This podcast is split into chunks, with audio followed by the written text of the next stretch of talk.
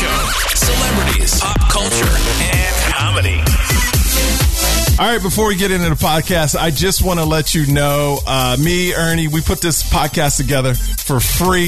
It's for you at no charge. We only ask you a couple of things. If you could, please subscribe to the podcast on iTunes, Spotify, or wherever you listen to podcasts. Also, we need the comments and the stars. It means a lot. It moves us up in the charts. We're getting great momentum, and we appreciate you. That's all we ask. That's all we ask. We do this for free. Please subscribe. Subscribe, start up, and leave a comment. Thanks for listening to the Michael Yo Show. Sam Morril is here.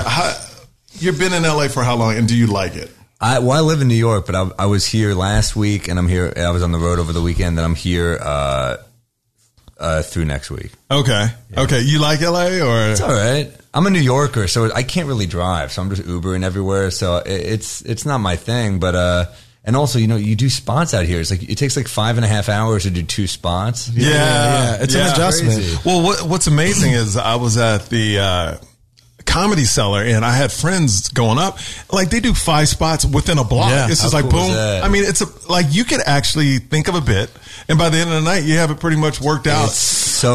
I can write so much. I don't write out here. I can write in New York. Like, I have a theory about, like, when I'm out there, they get up so much that New York comics get up so much that they get sick of jokes, and then that's why they write so many jokes, that their jokes are like, they have so many quicker jokes, whereas in LA, we have more of like a routine of like a storytelling style, because we only have 3 spots at a night. It's true. If you're huge, you get 3 spots. I think there's a different style between LA and New York. I think New York is like they're better writers than people in LA, I think LA focuses, like you said, in the storytelling. Dude, if I got up 5 times a night, I would fucking hate all my jokes. But yeah, by the end of the week, I'm big, I'm done. I think of the wait staff. I'm like, how many times did I have to listen to this horse shit? Yeah, right. So I really like that makes me want to change it up a lot. Well, what I love is I watched your special this morning, and I love the story behind it. And first thing I noticed before you even started the comedy, the first thing you said, "Wow, I'm surprised you guys came out in this weather." Yeah. And I shot a comedy special a year ago, and I was worried about everything. But you said it was snowing. It was snowing, and it was like bad. It was like shitty snow. It was like slushy, gross out. And it got a little better for the first shot. You see that, but it got a little better. But during the day, it was so bad that I was like texting the manager, Liz, who's a friend of mine at the Comedy Cellar, and I said, "How bad?" She's like, "You might lose some reservations." So I was pretty nervous. And when did you know it was going to be okay? I mean, once you see people, it was packed. So once it was sold out, I was like, all right, thank God they came out, they filled it out. But yeah, I mean, I was scared. And how many people does that place hold? It's not big. It's like probably 240 or something. See, I think that's so good. I think that's the new thing. Like, you know, it was being in these big arenas, all these shots, but people now just want to hear the comedy. Who gets better at comedy in an arena? No one. No one. Yeah. No one's like, you know when I really found my groove? When I was playing the Garden. You know? No, you get better in clubs. Sometimes if you can, like people who are huge, you know, maybe if you do theaters, because you could do like 5 in a weekend, but we're talking about reps and repetition. You don't get, that's why I like clubs. There's some markets where I could maybe play a bigger room now, but like I want the clubs because you get the repetition and you can hone a joke. You know, thank God, like there's comedians get to a level where they do the round, but the one thing that's weird when you watch a special on the round, the people that are behind the comedian, you just see them like kind of yawning sometimes because they're not being addressed. Yeah, I hate the round. The round to me is the worst special because everybody behind you is like, they're not into it. It's a horrible seat. You're staring at someone's back. I think it's fine to try it, but as far as shooting a special in it, But I feel like they always come back, though. Like, didn't Dane Cook do that massive? He did the Garden special, and then he went back to a tiny, tiny room, and that's like almost like, oh, I'm still like I'm back. You know what I mean? Like I think Dice Clay did that too. Remember he did that? Yep. He did that album, The Day the Laughter Died, where he just goes up with like no material on Dangerfields right after the Garden. You know, so it's you always go and then come back. But for me, I just don't think the comics who are playing those huge rooms are ever at their best. I think you shoot the special where you're at. Like if you're shooting in a club, that's because you're touring in a club. But if you're, like you said, if you're doing 4 or 5 theater shows a weekend and then that's what you're used to doing. I mean, everybody's writing in a club. Like theater acts will even, when they shoot a special, when they rewrite, they're back in the clubs, getting the reps in. But then when they're ready to showcase the hour, they're doing the theaters again. They're used to that cadence. You know what I mean? When you watch Chris Rock in a club and he's a little softer spoken, you're like, oh, this isn't theater Chris Rock. Yeah. This is like, exactly. This is chill Chris Rock. He's just feeling it out. So yeah. Like, I actually prefer watching, obviously, watching anyone in a smaller venue. So I figure they always want us to, like, I shot my last one in a theater. It's like, they always want you to do a theater, but I kind of like the intimacy of a club. Well, I already know my next one I shoot is going to be at the La Jolla Comedy Club. That's one. Oh, the Comedy Store? That's Comedy Store over there. Beautiful That's club. One of my favorite. Everyone loves that. It's just the energy in that room is incredible. It is incredible. Low ceilings, and I think I like, my thing is, like, I've done the big place, and it's no different because people are watching you on stage. Yeah. So at least you can feel everything in a small club. But it's more honest. Yeah. So so your material hits on a bunch of different. You talk about abortion. You go into some racy topics. Yeah. When you tour to get ready for this special. How does it work in other markets?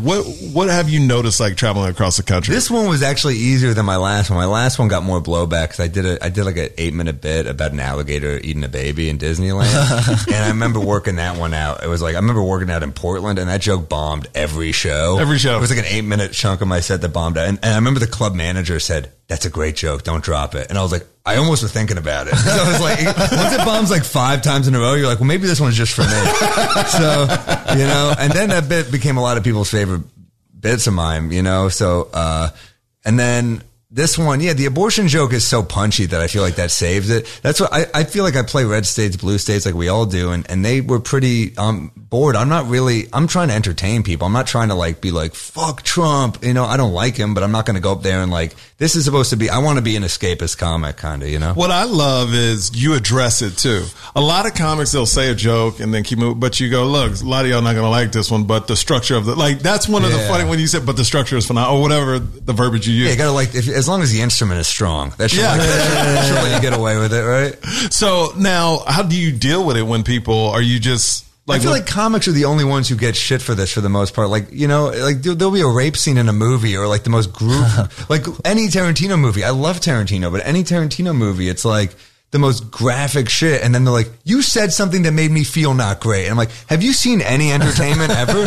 Maybe I'm not for you. Maybe I'm like, maybe you wouldn't like this person's movies. That doesn't mean you're going to, like, boycott their movies. Yeah, that's true. It's so weird. I never go up there with malicious intent. And I think most comics don't, if you're a normal human being. So as long as the intent is pure and just to make someone laugh, I think most audiences are smart enough to get that. But you get that one person who has a loud voice on Twitter, or they're the Yelper person, and they think that they're entitled. And I find that it's overblown. Like, I do hate when, especially, like, you know, any older comic is like, what are you, triggered? And it's like, no, dude, we're not, no one's, I don't find like it's a real problem for me.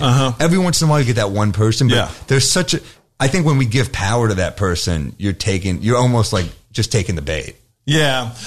It's kind of weird. It's interesting what you said, because people don't look at stand up for some reason as entertainment, like all other entertainment.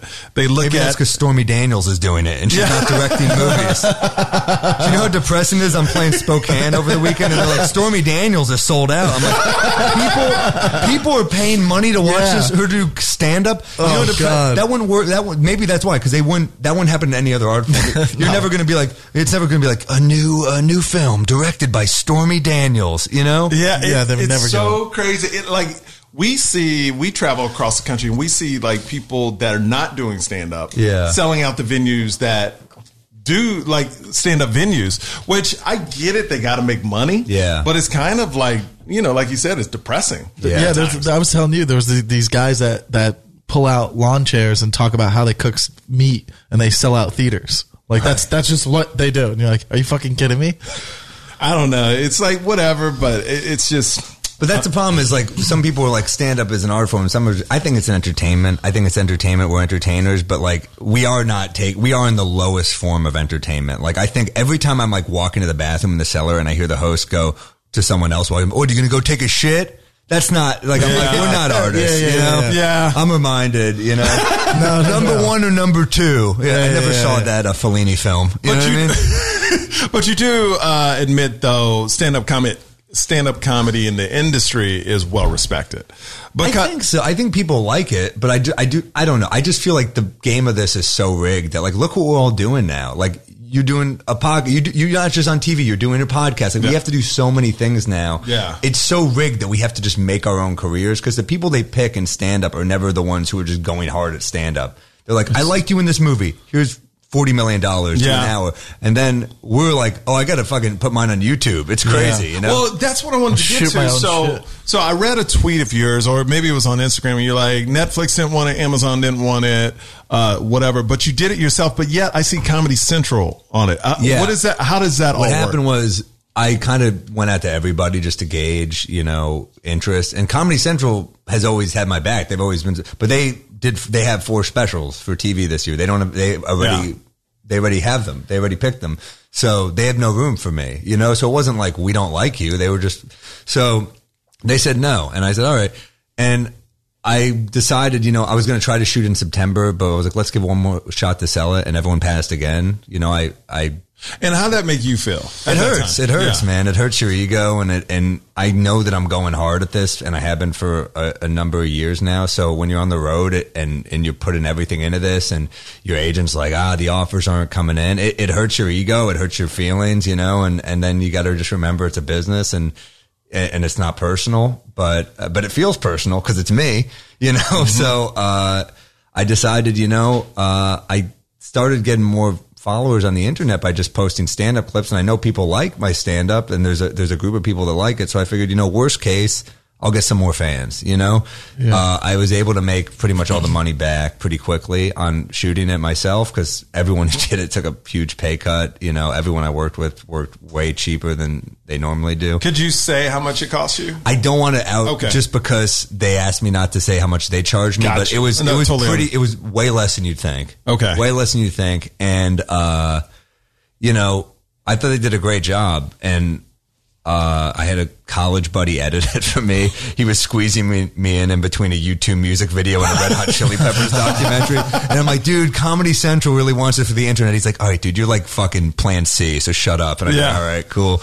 And then, so everyone kind of helped me out. And everyone who was on it really believed in it. So that felt good. So I felt like, you know, I felt really grateful. It went from being really hurt by the business of this. And then I felt grateful. So that was weird. That was a weird shift. And then, you know, you just can't, I think Gerard Carmichael, I heard him once say this, where he said, eyes on your own paper. That's a good way to look at it, because it is, you do feel like it's us against us, but it's really us against them. The industry is toxic. It's not the comics who are toxic. It's the industry. So, you know, I just decided, let's make this and let's put it out. And, you know, comics have been so supportive about sharing it, which has been so nice. And, you know, it's one of those things where, like, you know, a little rejection never hurt anybody's act. You know, it's like it's fuel. You know, pain is fuel if you use it right. And what I love is after you put it out on YouTube, it's over 500,000 views now. It's crushing it. And just like a couple of days ago, it was at 330,000. It's views. Rising. Yeah. It's people are sharing it. It means a lot that I see, you know, so many comics I respect being like, watch this, you know, and so that feels good. So has that translated into your phone ringing for gigs yet? I mean, a little here and there, but nothing major yet. But I think it's about just like, for me, it's about, I'm going to be on the road any week. I mean, you know how that is. You just got to be on the road trying to sell tickets and make new fans. And I'm a live performer. I like doing stand-up. So it's for me, it's about going back to these cities with more fans. And so is it now a thing where, you know, it's kind of like you're finding your own way now. Like, look, I'm going to put stuff on YouTube. Are you now going to concentrate on like the YouTube page and putting more clips up there? Well, this is on Comedy Central's YouTube page. Okay, so I didn't even build up mine. There are comics like Andrew Schultz who built up their YouTube page so well, but like that's not something that I've really done. So, but at least you get the clips for your Instagram. I get the clips, and that's kind of why I did it. I mean, with my last one, I did it completely illegally. you know, Comedy Central. Yeah, yeah. But they also lied to me and said that they'd put my special on for free on their website. They did put it for free. They didn't mention there'd be a commercial every 3 minutes. So that's if you have a cable subscription. So I was like, yeah, dude, no one is going to watch this. And that's why, you know, I burned like 2 hours with them that no one watched. And it was it's pretty painful when it's years of work and you think it's pretty good. But you're bringing that stuff back, and now the clips you're posting, that's what, right? Right. Okay. I post some of those old clips. Wouldn't you suggest for like younger guys too, like,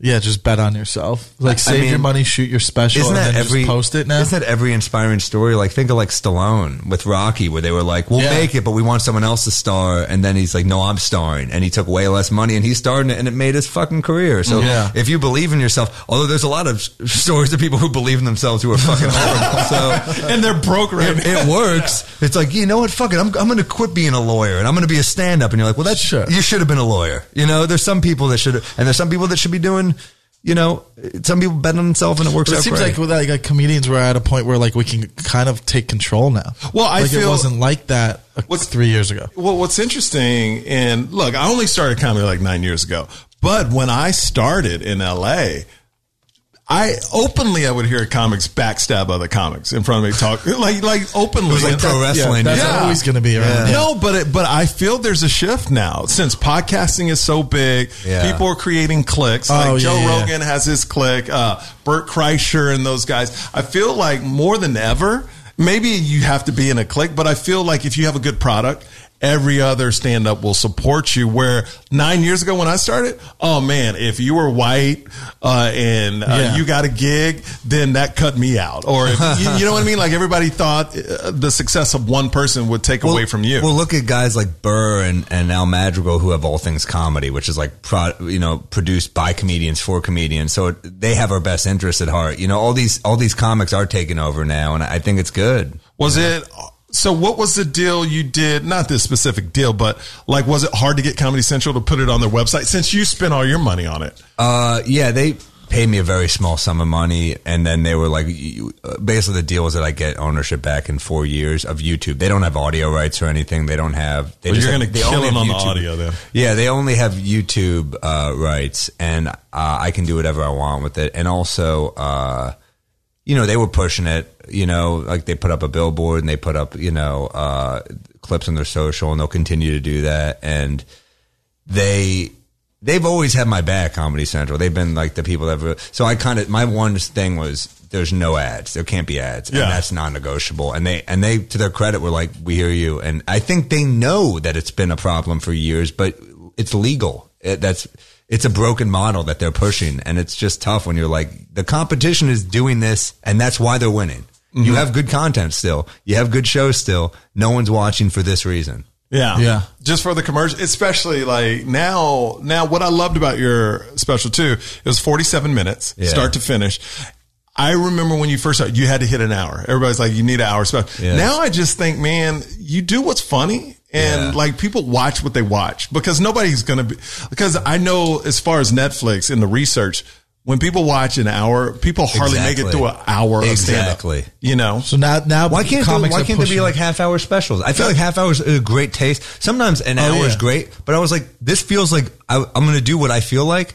It hit 47 minutes, I think, and I was like, perfect. That's good. Yeah, I like, my next one is 30 minutes. Anything I do moving forward. Prior first record was 35. Yeah. Well, why, how about, why do we have to hit an actually an hour? What movies do that? This has to be exactly an hour 30. Okay. I wish that was the case today. Now they're like 3.5 hours and shit. Right. Like, do what you feel, I think. Well, I just think that nobody today on phones and stuff, and it's like 30 minutes to me is special. And then, like you said, you burn 2 hours, where if you did 2:30, you would have had a whole other hour, you know. But the old school thing is you got to be an hour. I remember in just 3 years ago, they were like, you got to hit an hour. You got to hit. And I was like, but I love this, you know, like, why? And also, yeah, I mean, I don't like that way of thinking. Like, I watched a new Curb episode last night. It's 38 minutes. Mm-hmm. Why can't it? That's what they felt it should be. Why can't it be 38 minutes? Yeah, I love that. So I'm on the road. I'll usually go a little longer just because I like the live show, and I like talking to the crowd and feeding off the crowd and everything. But like,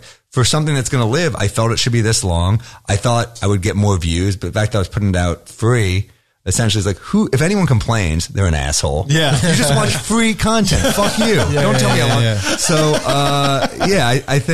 I thought this would be a way to get people to commit to watching start to finish if it's airtight and 47 minutes. What is a horror story on the road? Do you, because I hear you talk about it in your...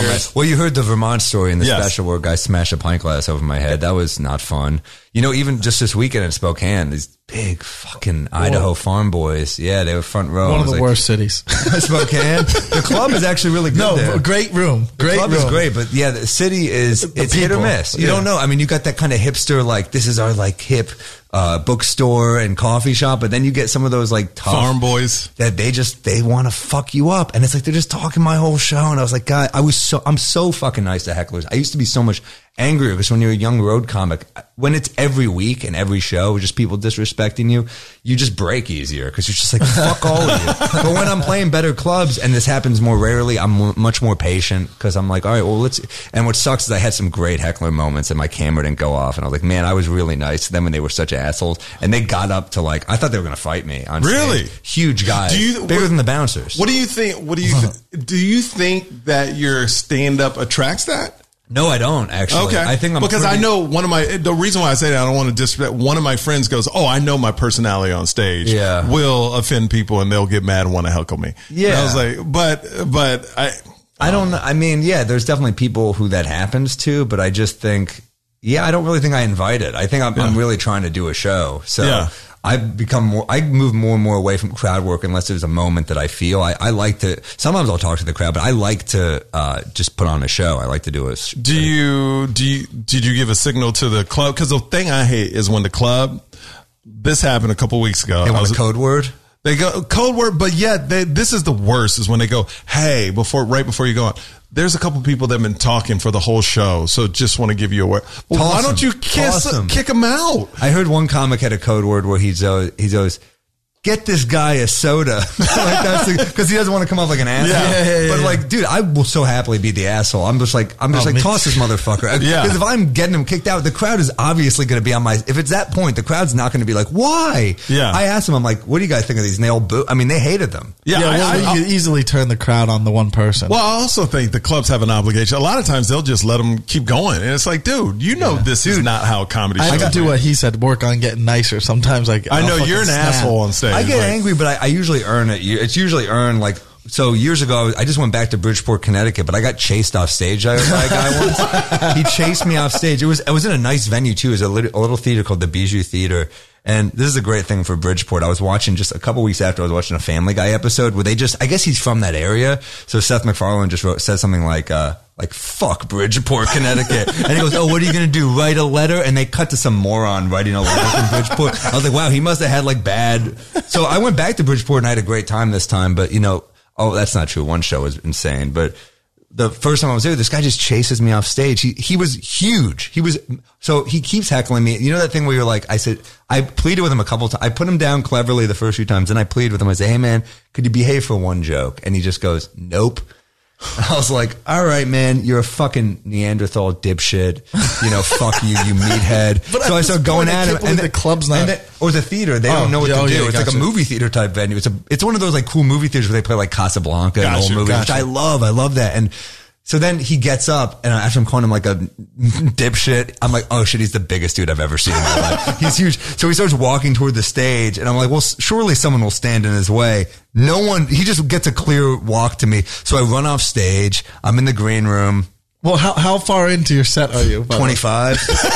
And it was like every joke. He's an asshole. Every fucking joke. Sure. So I'm in the green room, hiding from him. I had the cordless mic with me. I just walked off with the cordless mic. Some woman runs back. She's like, you can't run off stage. And I was like, what do you want me to fight? Someone should do something. I'm not going to fight this guy. And she's like yelling at me and we're going back and forth. And finally I was like, fuck this city. Fuck this gig. And I hear boos and it's cause I was holding the mic. Oh no. They see, I was like, oh my God. They heard everything I said to her. Cause I'm still, no one shut off the mic. Who was the lady? She just worked for the venue. Oh. She didn't think that maybe we should get rid of this guy. So, is there opening comics there with you? Who cares? Because to have his back, I beg. Dude, this guy. It's like it gets to a point where you're like, this dude will fuck all of us up. Yeah, but at least we go down together. I don't think they cared about me. I think it's that thing with like comics. Like, let's not. This guy has.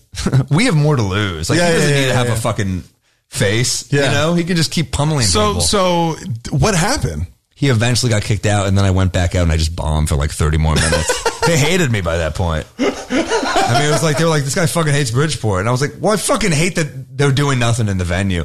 And then, yeah, it was such a weird gig in so many ways. Like the guys who booked me on it were like kind of offbeat dudes. And one of them, they came to see me in the city before they booked me because they're like, we're in the city. Can we just see you? And I was like, yeah, I was at this club called Eastville on East 4th Street, which is now near Comedy Club. And I could not have done better. It was one of those crowds that was just magic. On weekends, it's like just unfair how good that club was. So they were just great. And they were like, oh my God, if you did this well here. And I was like, that's not how it works, first of all. But they were going off. They're like, that was amazing. And then they had this one dude who was like really weird in the group. He was kind of like fucking, his name was The Muscle. They're like, he called me The Muscle. And I was like, all right, dude. So I remember before the gig, we had pizza together, me and The Muscle. And he was like, we're just watching basketball. And, I love basketball, so I was like talking about something. I remember, and he goes, yeah, it's like that time I did 2 years for selling coke in the clink. And I was like, dude, what does that have to do with basketball? He's like, I don't know. I thought he was like fucking with me. So I was even more pissed that like The Muscle didn't do shit. I'm like, The Muscle was there. You're called The Muscle. You didn't, and he wasn't nearly as big of this dude though. You know? Yeah. He did 2 years, so he's probably not a pussy. Now, you're a basketball fan, and you love the Knicks. Yeah. I'm sorry about that. That's all right. Yeah. Are you ever going to get it together over there? I always believe. But, you believe when Pat Riley went there it was going to be good, right? I mean, not Pat Riley, Phil Jackson. Of course. I knew. I thought so, too. I was like, okay, this is it. No. And then you see cut to him snoozing at every practice. He's like in his 70s, like, and you're like, oh, dude, this is a bad look. Do you go to the games? I used to go more. It's so expensive. When they would hook, I used to have a show on MSG, so when I went, they would hook it up, and I was like, yeah, this is cool. Yeah, I'm obsessed with the 90s Knicks, like Starks, Ewing, and, Sprewell I love, and Houston, and LJ, and Oak. But, Mace. They killed my Heat, man. I hated them. Oh, dude, I hated Miami, though. Yeah, I remember when they PJ Brown flipped Charlie Ward into the stands. I was like, fuck PJ Brown forever. I hated Riley. That 8 seed, 1 seed, that one you guys won that, I got so mad. Yeah, oh my God, that was one of the best. That was the year you went to the finals. I had Houston on my show, and dude, great guy, like such a great guy. But that shot, I told him, like, dude, that you and LJ have the two most iconic shots in my. Well, that's the thing too. They could beat each other up too back then. Like, dude. Like I don't. Everybody talks about all these players are so great today. Like they would have to shoot 3-pointers and that's it. These players today because they couldn't drive the lane. Like all these people, like Zion, he would get massacred. Like he's so strong. Yeah. He kind of had that LJ thing and like young Barkley and LJ where they just. Nobody's gonna fuck with Zion, dude. He's the biggest guy to ever be able to jump. I don't know, man. Oakley was no joke. Oakley was, dude. I shot a sketch with Oakley once for Bleacher Report. It was just me and Oakley. It was crazy. It was like I spent all day with him, and I got emotional at one point. It was so weird. I was like, dude, like I could tell. First time I ever met him, I was holding an MSG mic at the Big Three. I worked for the Knicks, and it was right after he got thrown out of the Garden. I was at that game. With a friend of mine, Michelle Wolf, who's like a big, she's a die. Yeah. I have two of my close comic friends. She's a diehard Knicks fan too? She's a Knicks. She and Joe Mackey, who's my other close friend, are both from Pennsylvania, and they're both kind of closer to Pittsburgh. So she's from Hershey and Joe is from State College. So they both can't root for the Sixers. So they kind of adopted the Knicks. And I feel like I was a big role for both of them. There you go. Yeah. I take pride in that. And we watched Oakley get thrown out. It was like one of the worst things I'd ever seen at a game. It crippled my. It was like, fuck Oak, man. That's my dude. And I saw him at the Big Three, and he saw the MSG mic, and he smacked it out of my hand. And he's still like, banned. Yeah, yeah. That fucked me up. Like I was like, oh, dude, like that hurt. And then I kind of recovered a little bit. I was like, dude, I'm just a comic. I'm a big fan. You're like, you're my dude. Like I loved you and Starks and Mace and Harper and Ewing and everyone. And he was like, all right, what? So he was like pretty cold in the interview, but like, I was like, I know enough about him that I kind of broke him a little. And I was like, dude, how's it? I saw you on Shops. Like, I know enough about him. Like, I know you like cooking. And he kind of warmed up a little. And then he didn't remember the next time, which is probably good. And the next time, we shot a sketch, which was like an MSG sketch where he's kind of like making fun of Dolan a little bit. And it never came to light because it was like, which is probably for the best because it would have just made the beef way bigger, you know, but we spent all day together. And at one point I was like, dude, you're like your 90s Knicks team. Just like, I just named off the starting five. I'm like, you're the reason I'm a fucking basketball fan. Like I loved you guys. And he like kind of like paused. He was like, that means a lot, man. And we had a good day together. Oh, that's great. It was pretty cool. I made him laugh a couple times. Like he couldn't really act. Uh-huh. So there was a couple times the director was like, just try this. But he was scared to say, you could tell he was scared to hurt Oakley's feelings. But I'm like, dude, you think you're going to hurt Oakley's feelings? Like he knows he's fucking up. He's an incredible competitor. How long did it take you to like get to that point where you can even talk to him? Was it automatic? No. Yeah. I eased into it and I made a couple jokes to try to like feel it out. And I can tell that he's kind of a serious guy. He's all business. But you know, I think he could tell how much I love basketball. And like my love and respect for basketball players, like it's my favorite thing. Yeah. So I think he felt that. And I said, dude, like the way you play. So I was asking him about like some of the younger guys he liked. And he was really, really a cool guy. And I that 90s team is like, that's all we have really. Yeah. You know, that's it. Yeah. That is it. I mean, you go back to like, you realize the last time they won is Walt Frazier. I mean, it's almost 50 years. Are you a college basketball fan as well? Not really. I think when you grow up in the city, we were such big Knicks fans. Like I kind of root for Syracuse just because or like St. John's, but like I don't really have a team. Gotcha. Let's get back to your special, the writing. What's your writing process? I don't even know, dude. Are you a type of person that writes it down and then go look at, or sometimes. You just keep it in your head? No, I kind of know where I'm going. I write everything down, and I have a notepad on me, and I write Word docs, and I email them, and I take notes on my phone. I do voice memos. I do everything, but I don't. If I had like a clearer process, I would have more new stuff. Like I'm trying hard to have a new hour on the road right now. Mm-hmm.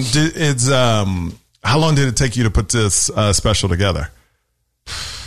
It was probably, you know, a year and a half, 2 years probably, okay. You know, it was a while. I dumped a lot of jokes. I also was doing a lot of topical jokes that I just, for the Comedy Central Cellar show. So I dumped a lot of jokes that I just think were good enough. Okay.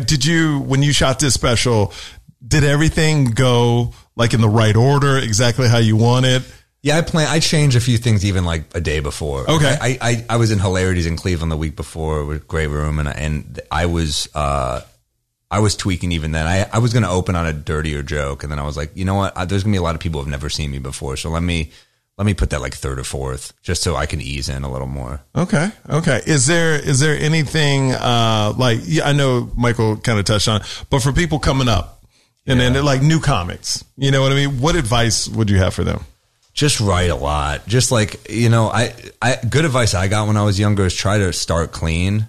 You know, just because you can always go clean to dirty, but it's harder to go dirty to clean. Mm-hmm. So you might want to clean it up a little bit at some, and also you'll book more corporates and more private events and make more money, and that'll help you work. You know, but I think also just be true to you. So if you aren't a clean comic and you're like, I know I'm dirty, then just be that. But it is harder to make a living as a comic if you're not clean and you're not working your ass off and you're not good. You know, and now it seems there's so many ways you can make a living, but also, you know, to just be a stand-up, I don't even know if that's possible anymore. Mm-hmm.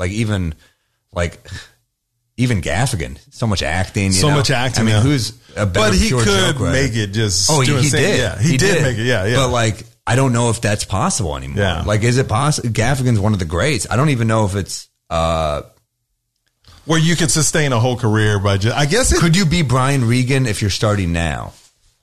I hope so. I'm not sure. I think I got in this conversation not too long ago because some acting work to help sell tickets, I guess. I don't know, man, because I think.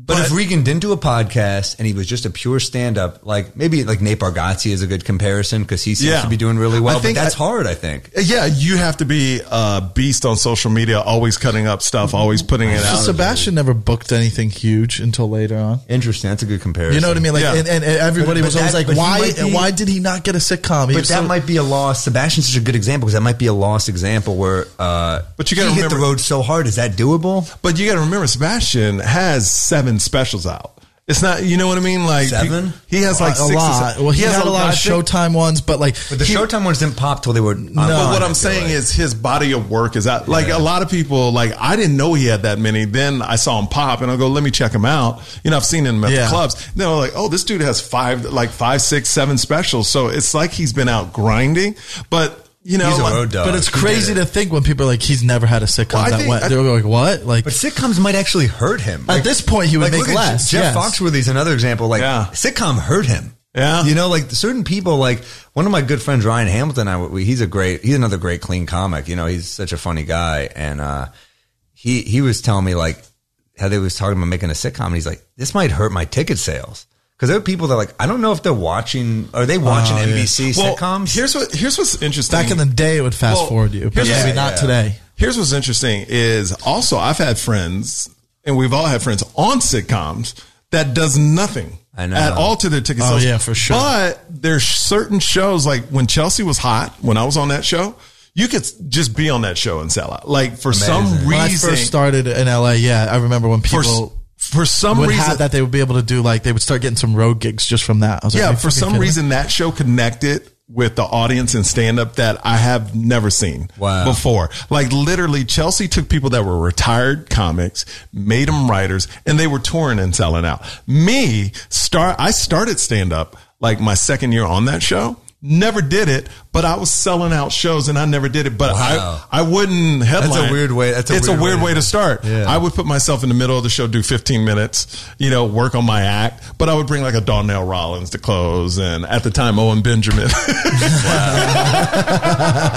start sneaking in. You're like, what was that? Yeah. But back in the day, like even Brent Morin would go with me and all these big, because, my thing is I knew I wasn't good enough to hold my own show, but I would bring 5 comics and we would do it on a Wednesday night. She has so much power. I was selling out shows on a Wednesday night, 400, 500 people. Wow. And never did stand up. That's crazy. Yeah. That is crazy. Yeah, but I feel that today with Instagram and stuff, you have to be so aggressive about it, which I'm not, but you're almost become your own cult leader.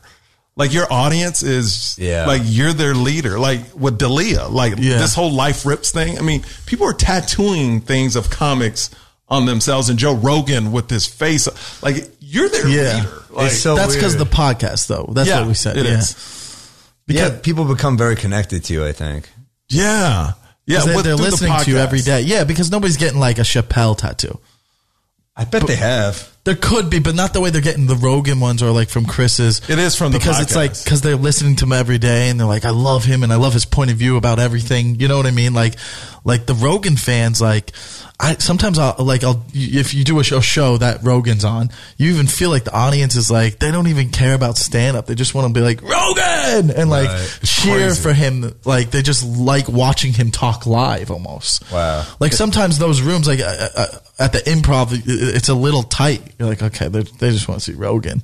Oh, 100%. Like, okay. They're there for Rogan. I mean, and he's built an empire. But that's what I'm saying. Like going back to your question, I think it can happen. You just need a big pop. Like this thing with your special. Your special is probably seen already by more people than 90% of the specials that are out.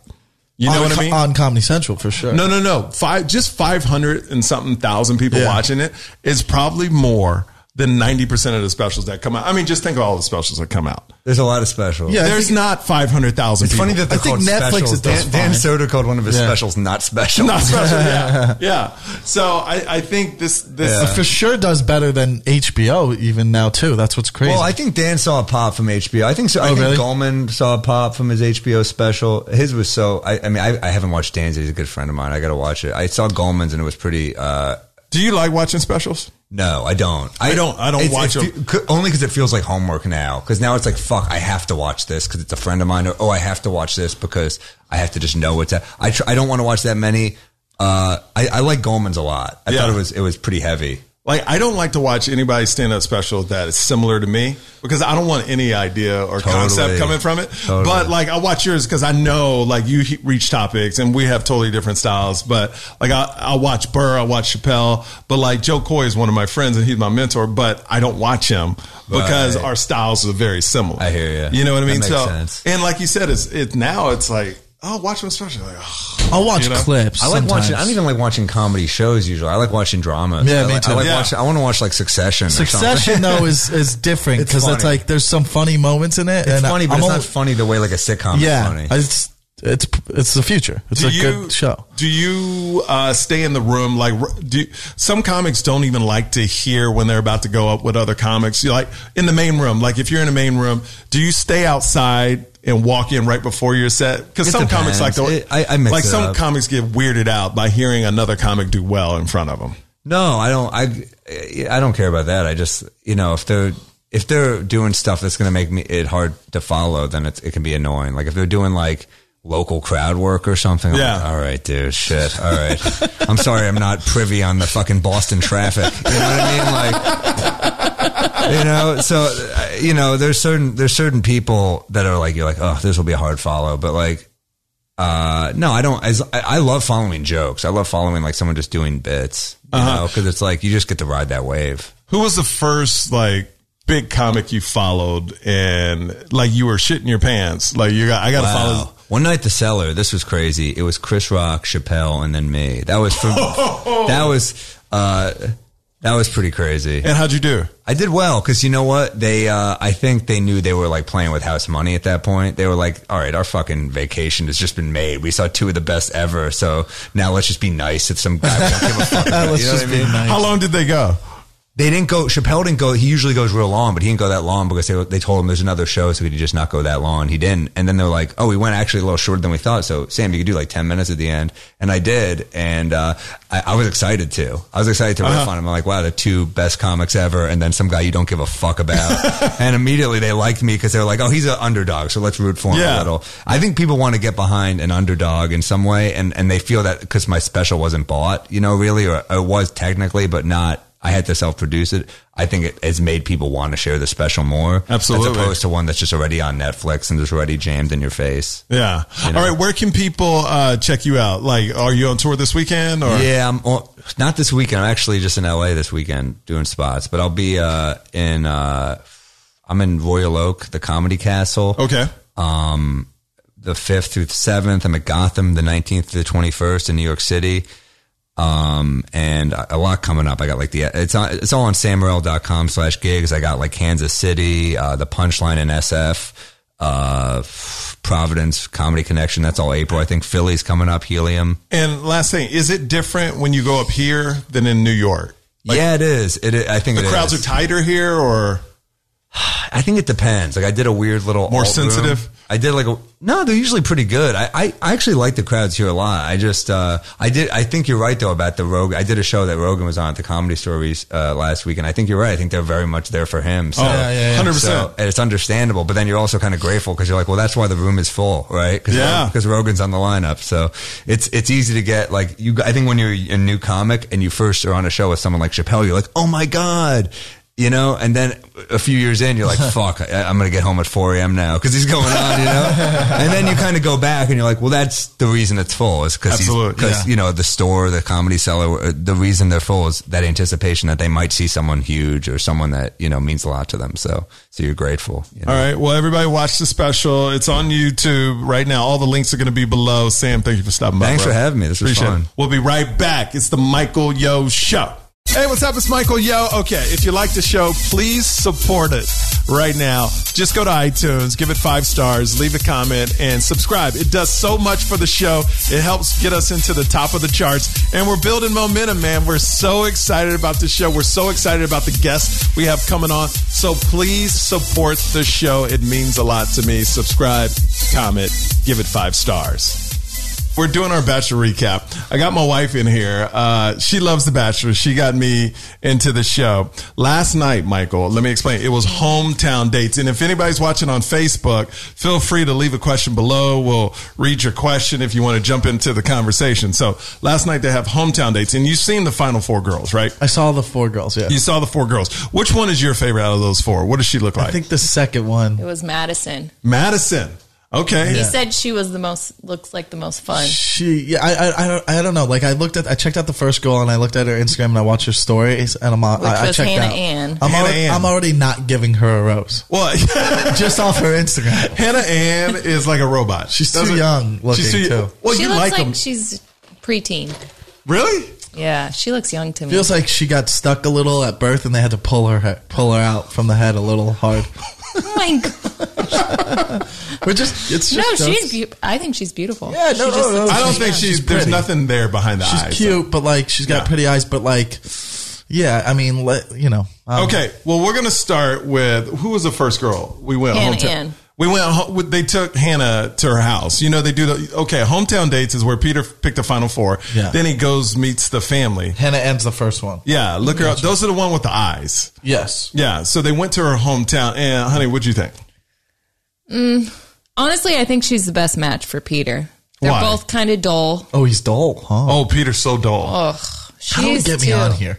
I know you would be so good on the show. You should go out for the Bachelor. Let's do it. I'm gonna. They would never. They're not. Oh, you're a comedian that has roommates. Would love that. That's not a thing. You would spicing up. Peter lives at home with his parents, and he's the Bachelor. Okay. Yeah, so there's a chance for you. I'm down. Yeah, you don't have to be successful. You used to have to be successful. Now you can be any schmo. You can be like, I'm a dude with two roommates and a dog that's 13 years old, and they'd be like, you're on. Yeah, let's do it. What would you put on the bottom? Because they have entrepreneur. You would. It better say the only way I'm doing it is as comedian. Comedian, right? Yeah. Okay. I want to be promoted as. Now, would you really want to be looking for love on this show? Are you looking for love? I mean, is anybody really looking for love? Now, if they're interviewing me, I'm like, yeah, I'm really looking for love. But we all know what. So I'll play Chris Harrison. I'm interviewing you. You give me the answers you would. So, Michael Lanochi, are you on this show for the right reasons? Of course I am, because you know what? I've hit a brick wall in my life with relationships, and I feel like, why not? You know, here's an opportunity to meet some magnificent women, and I get to know them, and you know, maybe I can find love, and I hope I do, and that's why I'm here.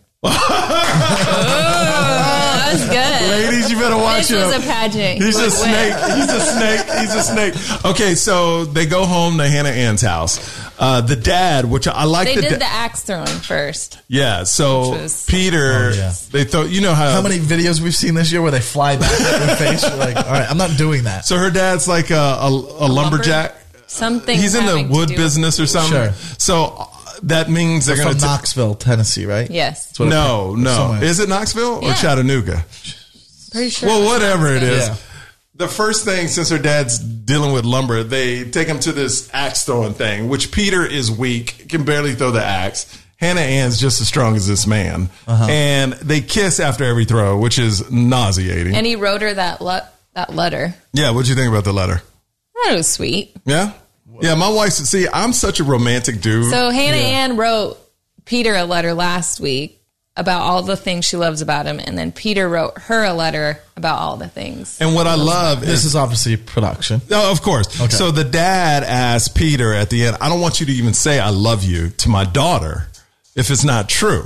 So or he doesn't mean it. Or he doesn't mean it because I don't want you to break her heart. Basically hinting around, don't tell all the girls I love you, or don't tell Hannah Ann you love her if you're saying it to all the other girls. And Peter says, I love you. And then Peter says, I love you to Hannah Ann. And then the next scene, he's kissing another girl the next day. Yeah. Here's the thing. Now, do we agree that you can love more than one person?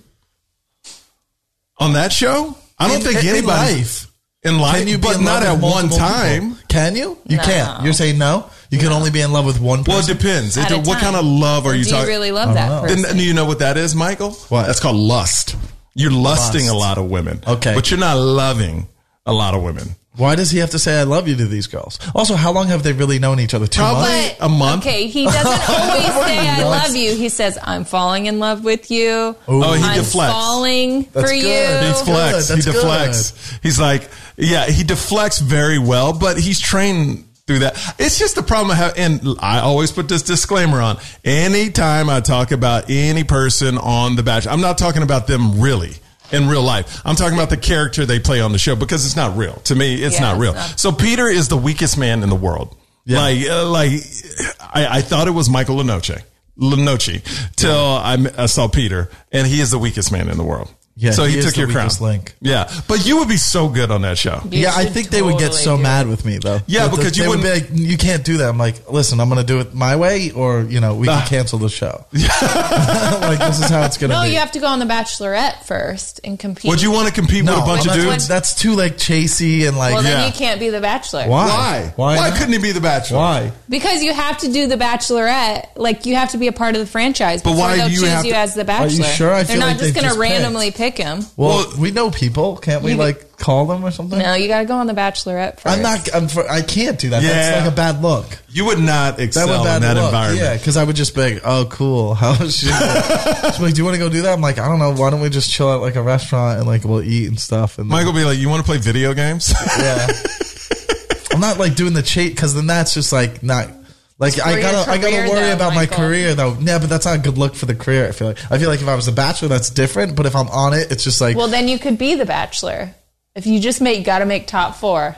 I'm not making top four. No, Michael would get kicked out second round tops because he would piss off so many people on that show. He would get. That's what they want though. They would keep him around. Yeah, but they don't want no offense, a-hole like as a bachelor. Like Michael needs. Let's to just give it a try. Let's put him in and see. Okay, I love how it's like I'm a little game. She's like, oh, I'm into this. I got a game I can play. All right, so Hannah Ann, do we like Hannah Ann? She's like my pick for Peter just because she's dull and boring. Okay, then as him. What's the other one's name? The Kelsey. She's the blonde. She's the other blonde. What's the Kelsey's last name? If you're watching, starts with a W. If you're watching this on Facebook, hit us up. What's Kelsey's last name? Wells. No, the top one. This one? Yeah. Oh, ooh, attainable. Attainable. See, I think that's the right word because there's nothing special about her. Well, to me, she's obtainable. They all have a post. Their latest post is with him. That's what's funny. Yeah. So because they go to the hometown dates. She is the one that's the realest of the girls to me because she drinks a lot. She doesn't care. Yeah, she looks bad. I loved how her hometown date opened with making wine. Yeah. So she was accused of being an alcoholic this season. And then she takes Peter to a winery. Where's she from? Northern California or something? No. Oh, Des Moines. Because, you know, Des Moines is known for their wine, Michael Lenoci. Yeah, they're not. But that's she's cute right there. Wow. She was a former What picture? Let me see the picture you're holding up. Of course she would go, is that her? Yeah. You would go to the bikini pic? Well, I was just scrolling. Yeah, she's cute. I like her better than the first one. Then the last one, Hannah Ann. I'm already more into her just off, like, looks. She doesn't have a story, so I can't really... So, she's the oldest of the... So they go to her house. She meets the father. The stepdad. The stepdad. So, but the stepdad wasn't really on. They didn't really interview him. They interviewed the mom. Yeah. The mom was crying. Kelsey was crying. I was like, oh, I see where she gets it from. So it's mother and daughter exactly the same. At dinner, they drink wine. This family drinks all the time. All the time. Are they a fun family, though? Because that's a big... For me, for a partner, I'm choosing a life partner, you have a fun family... But drinking doesn't mean you're fun. Excuse some of your flaws. Drinking doesn't mean you're fun. It just means you're going to be wasted and getting unnecessary fights. If the whole family's wasted, sure. But if they're having a couple drinks, but she's like, emotional. She cries all the time. Her mom cried. Goodbye. We're out. Yeah. We're out. Done. She was accused of being an alcoholic and taking pills this season. Yeah, and she's 28. Well, I don't really believe it. She says she drinks and takes. What is that pill? Ambien.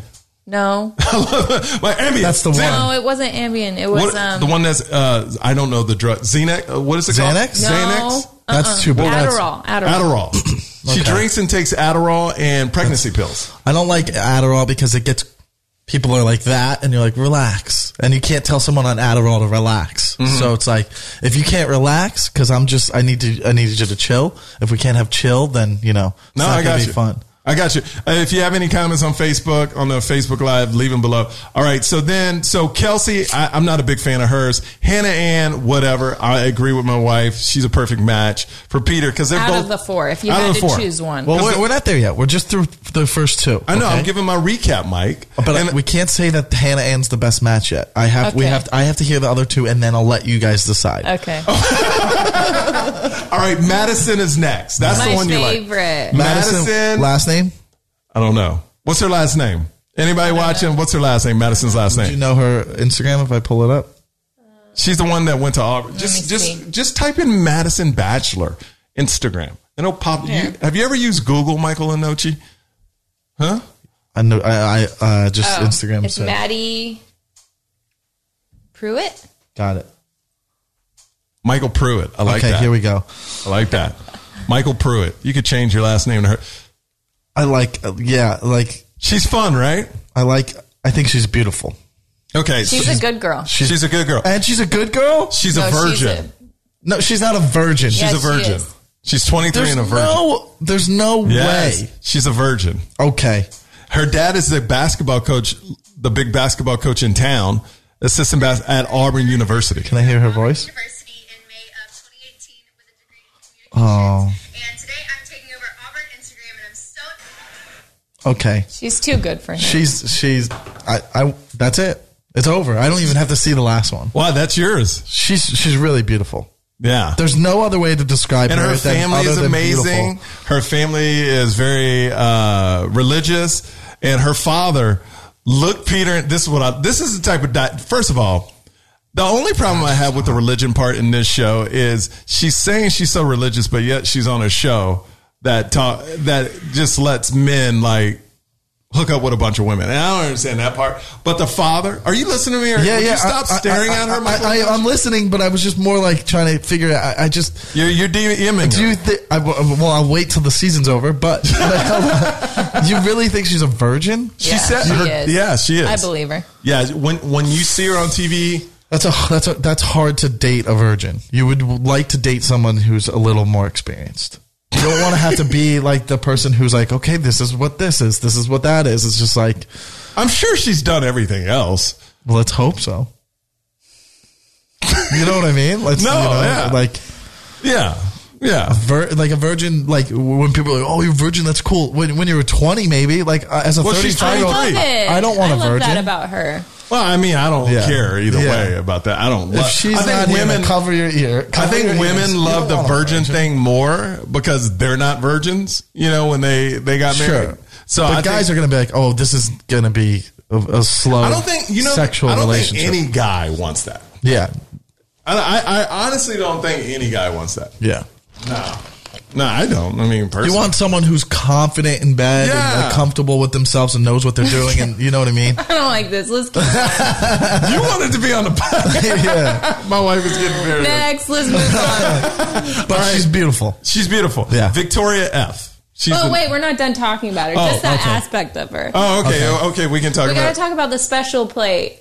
At dinner. Oh, see, my wife is very. What's the special plate? Okay, tell them what the special plate is. Well, I hope you love your wife. So they all sit down to dinner, and one person has a special plate, and basically everyone else has to go around and compliment that person that has the special plate at dinner. I'm going to incorporate that in our family dinner. That's funny. Wait, so so if you had a special plate, I would go Michael that night at dinner. Let's pretend like Michael. What would you say about Michael? Honey? No, Michael Lenoci has a special plate. I don't like compliments. I like that you are open to going on The Bachelor. So such a simple compliment. I like that Michael Lenoci is a good friend, and I like how he's going after his dreams and achieving them. Oh, we're getting all mushy here. I like that. Thanks. So Claire wants to incorporate the special plate in our house. Now, they obviously do this because it's hard for the other three girls to compliment each other. So that's no, the other three girls aren't there. This is just, he's on hometown dates. Yeah, so he's going to their house. He's meeting their parents and family. And then who has the special plate? Madison had the special plate, and then her sisters and parents had to go around saying something nice about her. Well, that's easy because it's their family. Well, then Peter had to say something too, which he did because it's a TV show. But what I love is the dad looks straight at Peter and goes, hey, what did he say? Is my daughter the one for you? So straight up. Yeah, and he couldn't say. And he couldn't say yes. At this point, I can't say I'm so sorry. He goes, I know you're dating other girls, but is she the one for you?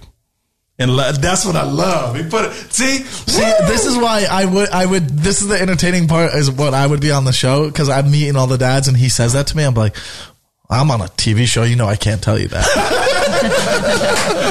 You know I can't reveal that right now. You know we gotta wait till the last episode. Cut. I want to tell you, but I can't. Yeah. Anything else you want to say about him, honey? That stood out. You love that they prayed. I know. Oh yeah, she's the best. She's way too good for him. Though. She is way because Peter doesn't have a backbone. He's just not. You hate him. No, I don't hate. I hate the character he plays. I think the producers helped him be a B. You're saying he's a. We talked about this last time. He's a beta. Yeah, he's a total beta male. And it proved. Can we move on to Victoria F? So Victoria F. She is. So here's the story behind Victoria F. Every time she gets in a fight and Peter finds something wrong with her, What they'll do is she'll deflect. You know those girls, when you fight them, they'll be like, well, how could you do it? And she totally, even though she's wrong. Oh, yeah, we talked about this. I remember this one. Yeah, and she'll yell at him. It's a reversal. It's a reversal. What? She's sexy, though. She's crazy. Michael, the rumor is she's broken up four marriages. Oh, yeah, I remember we talked about a medical sales rep, so she knows how to manipulate. Yeah, men. Those are doctors she's taking out, dude. So here's the deal with her. Yeah, is she's Peter? Doing this for fame. He goes home to her hometown, and I guess he dated a girl that used to live in that hometown. So that girl shows up and says, "Hey, you need to watch your back. This girl's trouble." And tells her that basically she's ruined a couple marriages. And I'm paraphrasing here. So he approaches her with it. She gets mad and goes, how could you bring this up? When you're about to meet my family, blah, blah. So she totally reverses. He winds up apologizing to her. He's not a man. So she's already the front runner for The Bachelorette. No. Don't they like drama? No, they want to. You know how TV shows, it's produced. They need an enemy. They need a girl that everybody hates. She looks like she's entertaining, though, at least. She likes to fight.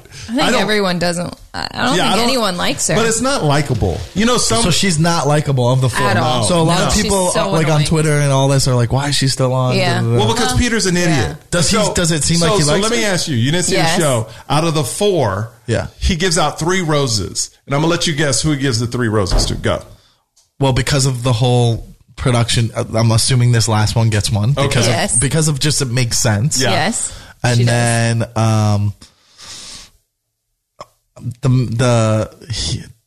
Madison one, I hope. Oh yeah, yeah, beautiful. So then, and who's it, Kelsey or Hannah Ann? Well, because of the drinking in that one, I would think he gets rid of Kelsey. He gets rid of her. Yeah. Dude. That's too much of a red flag. Well, you're like, she has a substance abuse problem. I don't. You don't. But I don't really think she did. No, it's just they made her look like she was drinking all the time. Sure. But also, you don't want to have the final three and two. One is drama and one's a supposed. Yeah, if you're gonna have the drama one, you like that one that looks like a fighter. You know, the Latino looking one. Yeah. So it puts diversity. They're this virgin one's gonna win.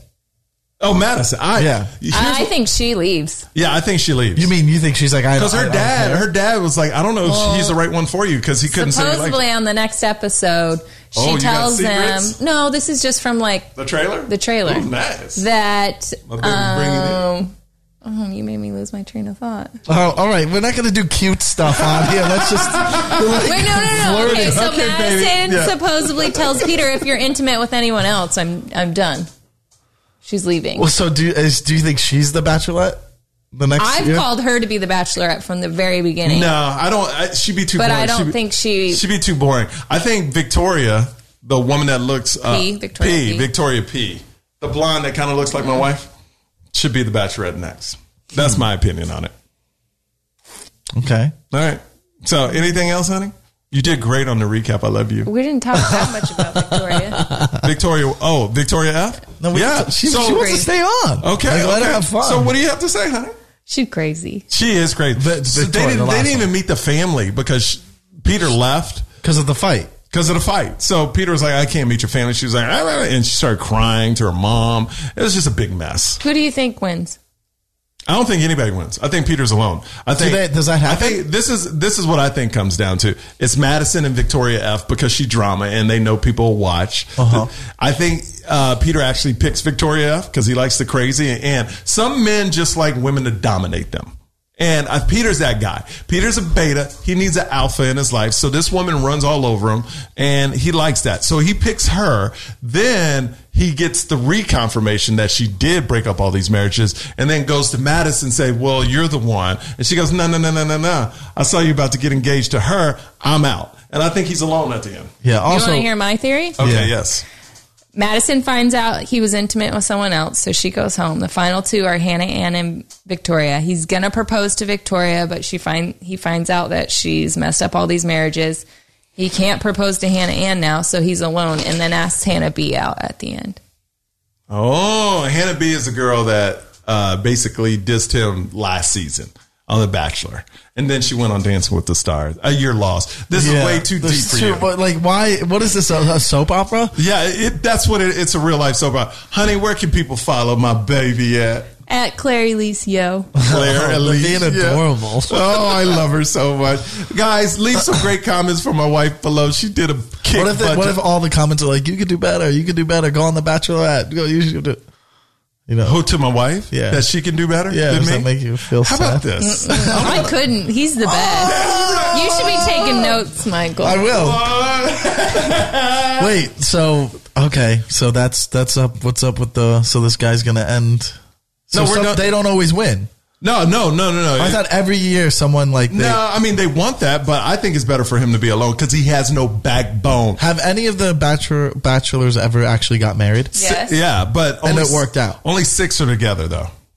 Oh, we're still married. We're over our time, Michael. Okay. We have to finish. Anything else beautiful, my honey bunny? Nope. Oh, I love you. I love you, too. I love you. I love you. I love you. All right. You're going to find love next season. You will find love. All right. Next season.